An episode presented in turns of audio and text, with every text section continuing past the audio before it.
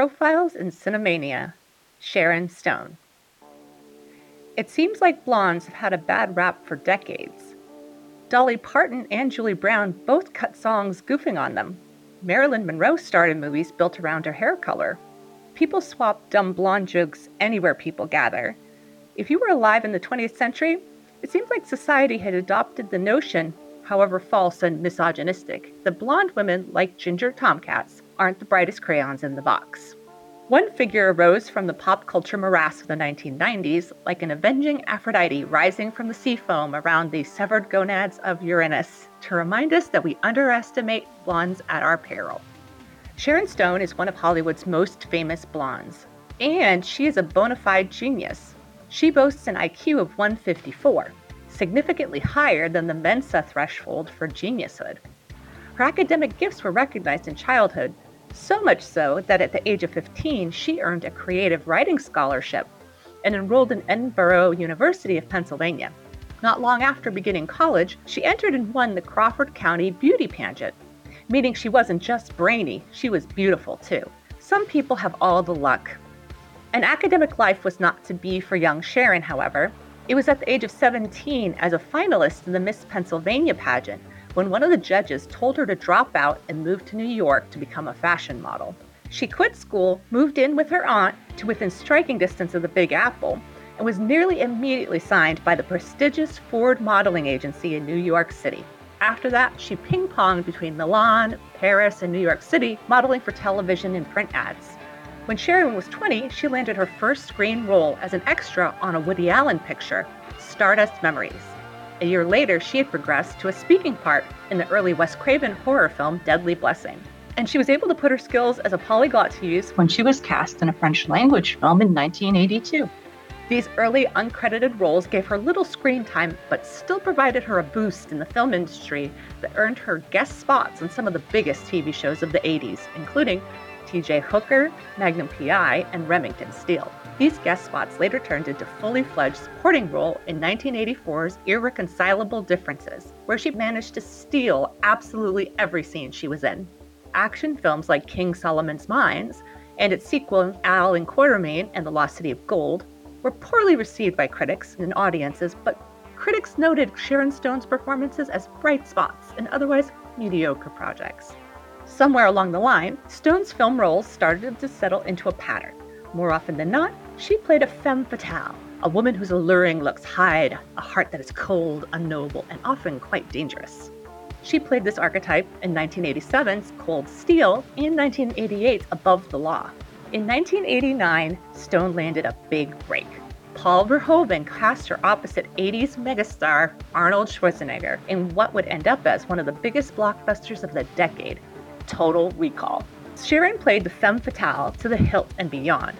Her character, Lori, was a secret agent in a sham marriage, tasked with using her powers of seduction to keep Schwarzenegger's brainwashed character under control. When this inevitably fails, she switches from mysteriously sexy to dangerous and tries to murder the living shit out of her quote unquote husband. Sexy though Sharon Stone's part may have been, it was also quite physically demanding, given the fight choreography required she adopted a serious gym regimen to prepare for the part. This may sound passe nowadays, but keep in mind this was 1989, way before Marvel movies began including such things as contract writers. Stone even studied Taekwondo for the fight scenes and stunts in the movie. Her efforts paid off.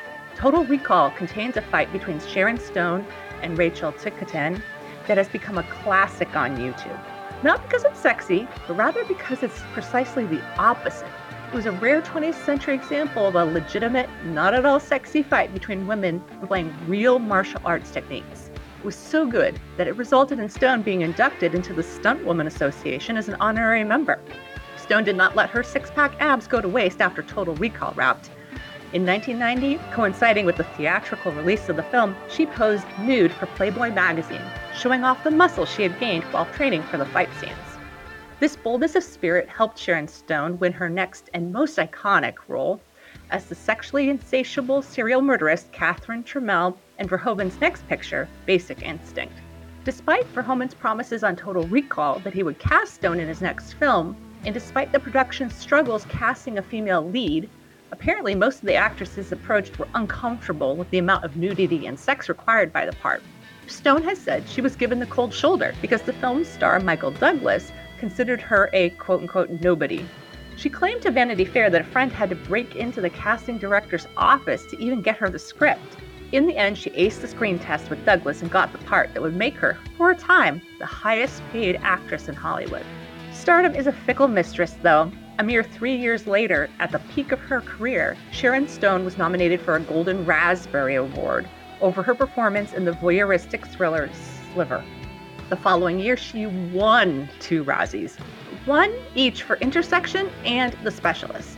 Ironically, The Specialist made 170.3 million worldwide, proving that poor reviews have never really truly hindered good box office returns. Not all of Sharon Stone's roles have been dangerous, sexy women, though.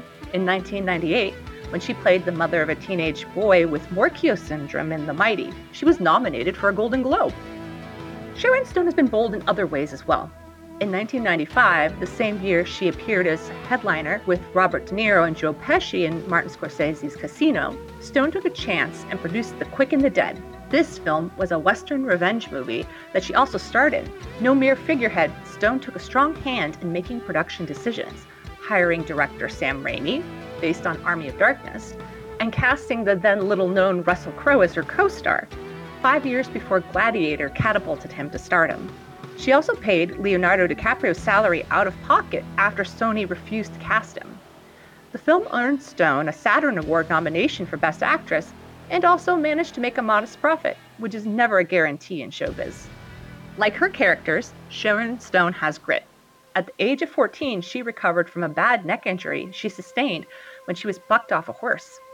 In 2001, she nearly died of a stroke and subsequent subarachnoid hemorrhage that took more than two years of recuperation, and with whose effects she continues to struggle.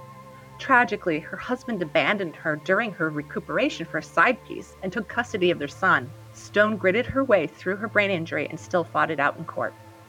The stroke she suffered may have cost Sharon Stone her hard won place at the height of Hollywood fame, but she sure as hell wasn't going to go down without a fight.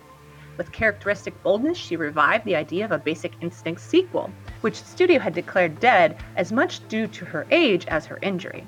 Through litigation and sheer bloody mindedness, Stone muscled Basic Instinct 2 into being, and after a years long battle, the film was finally released in March of 2006. One reason for the long delay in releasing the film was reportedly Stone's dispute with the filmmakers over the nudity in the film. She wanted more, while they wanted less. The film may have been less than successful at the box office, but she proved, without a doubt, that older women can be sexy as hell. After Basic Instinct 2, Sharon Stone went on to gain new relevance in film and TV by shifting to more independent productions. The fortunate result of this is that her filmography now includes dalliances with indie darlings such as Jim Jarmusch, Broken Flowers, Nick Cassavetes, Alpha Dog, and even Emilio Estevez, Bobby. For her work on Bobby, she was nominated for the Screen Actors Guild Award for Outstanding Performance by a Cast in a Motion Picture, and she won the Hollywood Film Festival Award for Best Ensemble Cast. During this period, Stone also returned to work with Woody Allen on Fading Gigolo and to French cinema with Largo Winch 2, which placed second in the box office in France in 2011. If there's any place in the world which affords blondes the respect they are due, it's France. That's not to say all her independent films were hits. All of her films from the late aughts to the late teens were direct to video releases in North America with mixed critical success. But you might say she was once again ahead of the curve since most features are released straight to video these days, anyhow. Stone returned to television in 2018, winning the Satellite Award for Best Supporting Actress in a Series for her work in Steven Soderbergh's Mosaic. Nowadays, Sharon Stone is more likely to appear in films as herself, or at least a version thereof. In 2019, she reunited with Martin Scorsese on Rolling Thunder Revue, a Bob Dylan story, where she received widespread acclaim for being none other than herself. She is and has been a strong activist and philanthropist, having worked to advance the cause of HIV/AIDS research since 1995, and frequently engages in global disaster relief. All of this goes to show never bet against Sharon Stone. She always comes out on top in the end. Just ask Michael Douglas. This has been another Profile in Cinemania. This episode was written by Andrea Palladino and Ethan Ireland and was performed by Andrea Palladino. Music by Meteor at meteormusic.bandcamp.com.